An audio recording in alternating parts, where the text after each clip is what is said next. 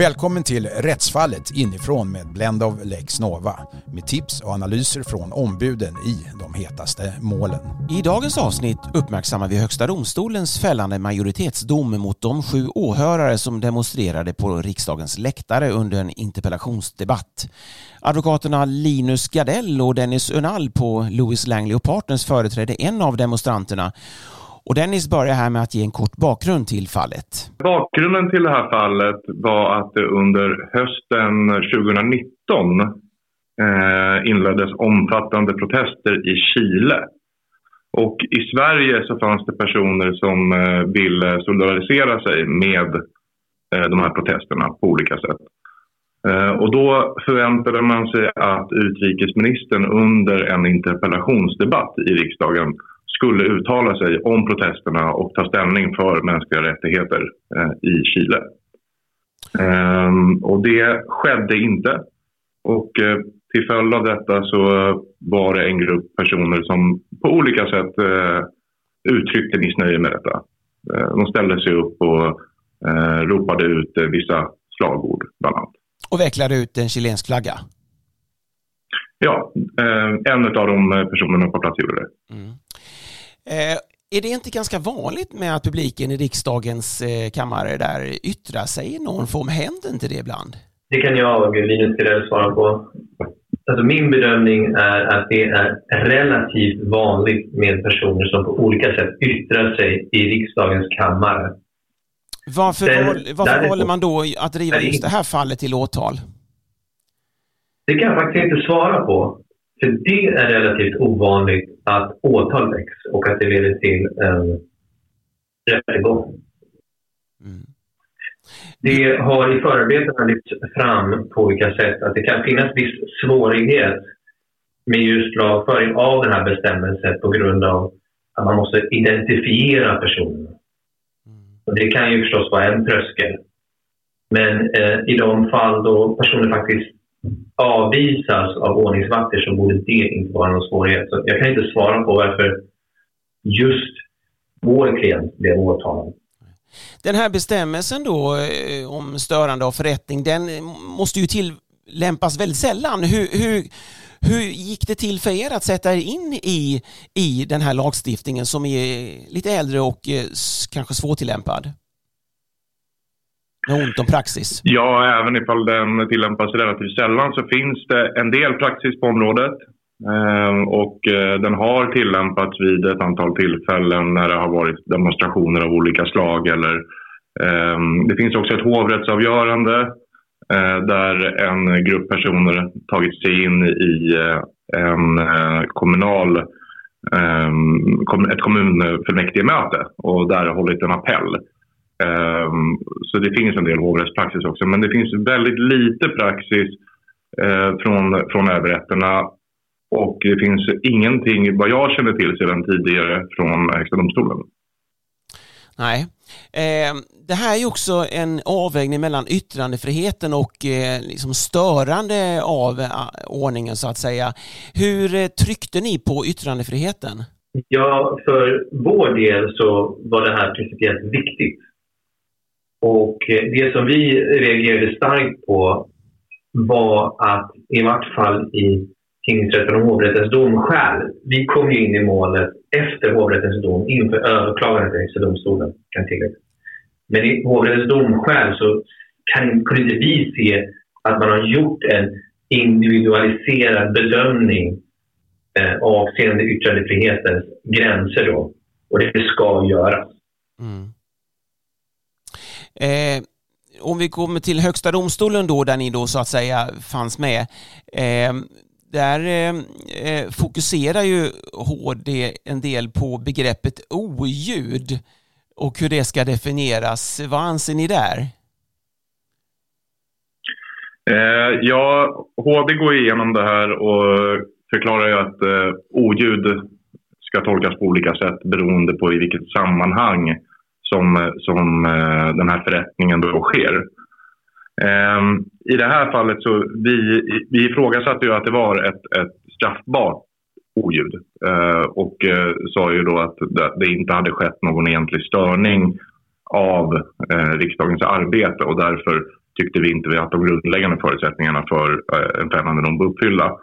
Eh, men, men jag kan väl hålla med HD om att vad som är oljud, det måste man ju se på eh, i ljuset av vad det är för typ av verksamhet som pågår. Alltså om det är en, en högljudd eh, utomhusdemonstration eller ett tal ifrån en en eh, scen med en mikrofon och högtalare så är ju gränsen för vad oljud är eh, högre än ifall det är ett eh, så att säga, tyst sammankomst eh, som det i regel är i riksdagen. Ja, och, och det säger ju det att eh, i riksdagen så, så sänks så att säga ribban för vad som kan tillåtas då när det gäller eh, störningar.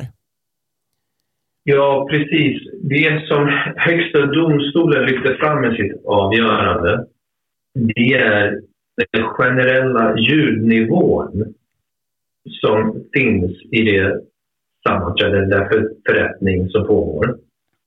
Och eh, sen så finns det ett stadgande där de skriver att uttrycket oljud blir i viss mån beroende på det sammanhang i vilket det förekommer.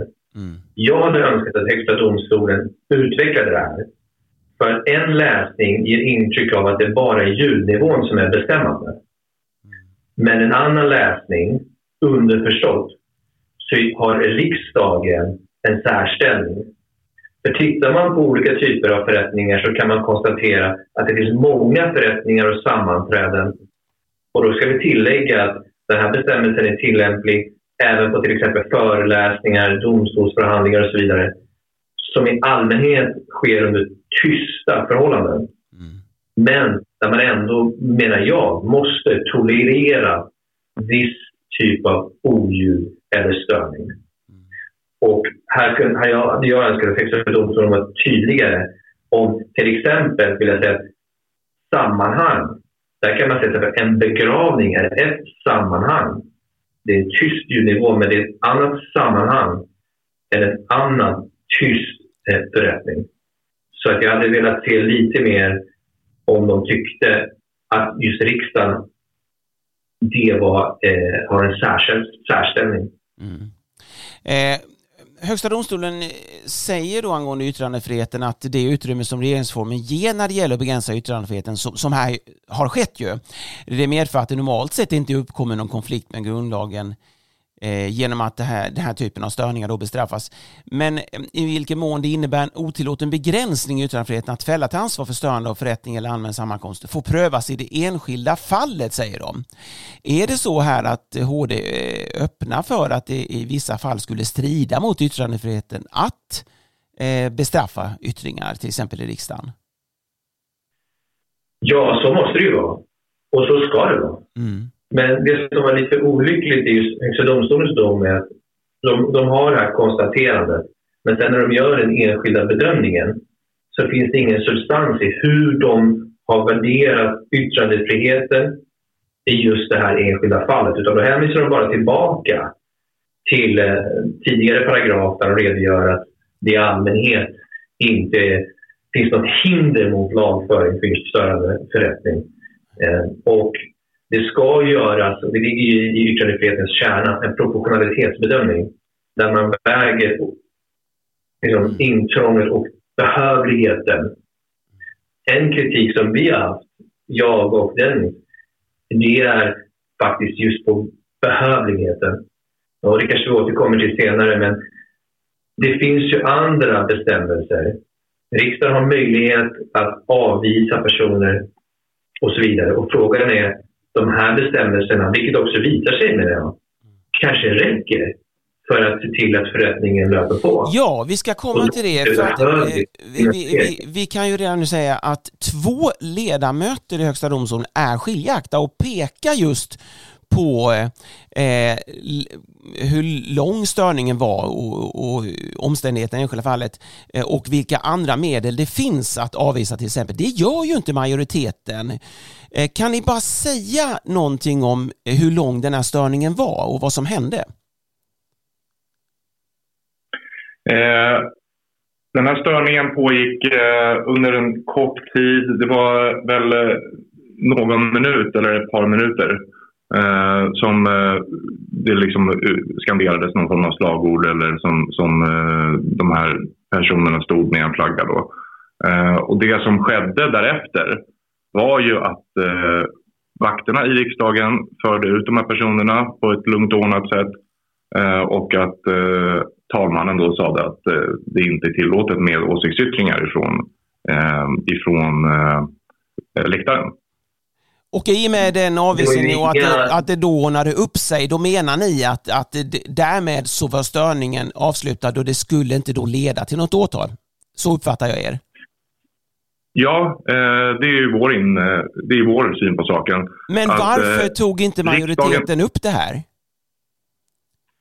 Eh, ja, det skulle jag säga. Det, är det måste ju ha varit en diskussion i Högsta domstolen och nu finns det ju en dom med, med majoritetsdom så att säga som ändå fällde. Men de bemöter kanske inte riktigt det som den skiljaktiga meningen faktiskt säger. Nej. Och jag kan väl säga att jag tycker att det finns ett ytterligare behov av rättspraxis här.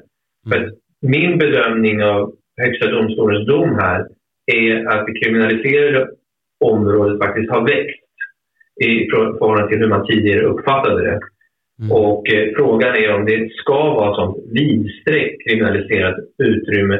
Ska det räcka med en eller två minuter? Man ställer sig upp, eh, och det som ska tilläggas är att själva förrättningarna på sammanträdet stördes egentligen inte. Det kunde fortlöpa precis normalt. Och som jag var inne på tidigare så är ju domstolsförhandlingar till exempel också sådana här saker. Och regelmässigt så är det ju så att kanske någon åhörare, åhörare på något sätt stör. Och då brukar ju ordföranden lösa den situationen genom att helt enkelt be den personen att antingen vara tyst eller gå ut. Och eh, ja. det som nu är frågetecken är, ja är det nu straffbart? Ja, det är det som justitieråden pekar på. De gör just en jämförelse med om detta skulle ha hänt i en rättssal så, så visar domaren i regel, de säger åt personerna och i värsta fall då visar ut dem. Det är det normala så att säga och det borde också ha skett här. De skiljaktiga skriver så här, emellertid var missnöjesyttringen inte högljudd och den varade knappt någon minut. Skyddsvakter visade genast ut klagarna från läktarna och lämnade lokalen omedelbart och på ett lugnt sätt. Händelsen inträffade när aktuella debatten hade avslutats avslutas och kammarsammanträdet behövde inte avbrytas. Mot bakgrund av det anförda kan det handlade som lagts de klagande till last inte anses utgöra en sån störning som ska föranleda ansvar enligt 16.4 brottsbalken. Hur ser ni på det? Eh, ja, nej, men vi håller med eh, de skiljaktiga, eh, de skiljaktiga domarna i det här fallet i justitieråden. Och de eh, tar ju fasta på just det som vår argumentation till, till viss del har byggt på, nämligen att det finns mindre ingripande åtgärder att vidta för att stoppa den här eventuella störningen. Eh, nämligen att visa ut dem ifrån eh, läktaren och eh, att eh, sedan fortsätta eh, så att säga eh, interpellationsdebatten. Mm. Det, finns, det, det, finns inget behov av att utdöma straffrättsligt ansvar i det här fallet. Och om jag får bygga vidare på, det så tycker väl vi också att det är olyckligt att majoriteten lyfter fram ett avgörande från eh, Europadomstolen, Horher vs Austria, där eh, Europadomstolen prövat endast om det var okej okay att ingripa mot en person genom att förflytta den personen alltså ta bort den personen och inte prövat om det var okej okay att straffa den personen. Alltså själva kriminaliseringen prövades aldrig i avgörandet men majoriteten lyfte ändå fram det avgörandet som ett exempel på att det är okej okay att lagföra, alltså straffa någon också i ett senare skede. Och, så det är inte helt tydligt om det är en miss från majoritetsdomen, det kan det ju förstås inte vara. Men det är olyckligt att de väljer just det fallet. Mm. Eh, kommer den här domen få några konsekvenser framöver för hur man får uppträda i riksdagen? Det kan få det. Och vi har ju också under prövningens gång, under den tid då Högsta domstolen hade det här målet för prövning, så skedde det en del uppmärksammade protester i riksdagen. Och eh, får vi se. Jag känner inte till om de personerna har blivit delgivna misstanke eller liknande. Men min bedömning är att det, vidgat, det öppnar upp för ett vidgat kriminaliserat område. Och det är inte eh, då begränsat till just riksdagen. Och det som jag då tycker är att Högsta domstolen eller eh, vi behöver i varje fall rättspraxis på tydligare gränser om gäller den här nästan liksom bedömningen att varenda liten störning i kriminalitet, gäller det bara i riksdagen? Mm. Eller gäller det bara tysta förrättningar? Eller gäller det vissa särskilda fall som just till exempel begravningar eller annars? Medan annat, viss oljud, vissa moment, en minut, två minuter kortvarigt, eh, kan vara okej. Okay. Eh, ni tog ju det här uppdraget eh, då från Louis eh, Langley och Partners då som ett pro bono-uppdrag. Varför? Eh, ja, det gjorde vi ju just eftersom att vi tycker att eh, det är viktigt med yttrandefrihet. Eh, det är viktigt att människor som vill uttrycka sina åsikter ska få möjlighet att göra det och vi tycker att det är ett intressant rättsområde. Och vi såg att det fanns behov av praxis. Mm. både jag eh, och Dennis har ju fått kontakt med advokat Kenneth Lewis då via en kurs också på universitetet för ganska många år sedan men som är helt inriktad på eh, mänskliga rättigheter och Europakonventionen. Så det här är liksom ett intresseområde också som vi alla eh, brinner för. Mm. Eh, när vi tittar på det här enskilda fallet då så har ni ju uttömt rättsmedlen i Sverige. Finns det någon anledning att gå vidare till Europadomstolen? Det är någonting som vi fortfarande överväger. Och jag kan faktiskt tycka att det kan finnas ett intresse att få det prövat. Men eh, vi har inte helt landat om, om det är det fallet. Det sa advokaterna Linus Gardell och Dennis Unall på Lewis Langley och Partners. Vi får se om fallet hamnar i Europadomstolen. Rättsfallet inifrån är tillbaka i nästa vecka med ett nytt avsnitt.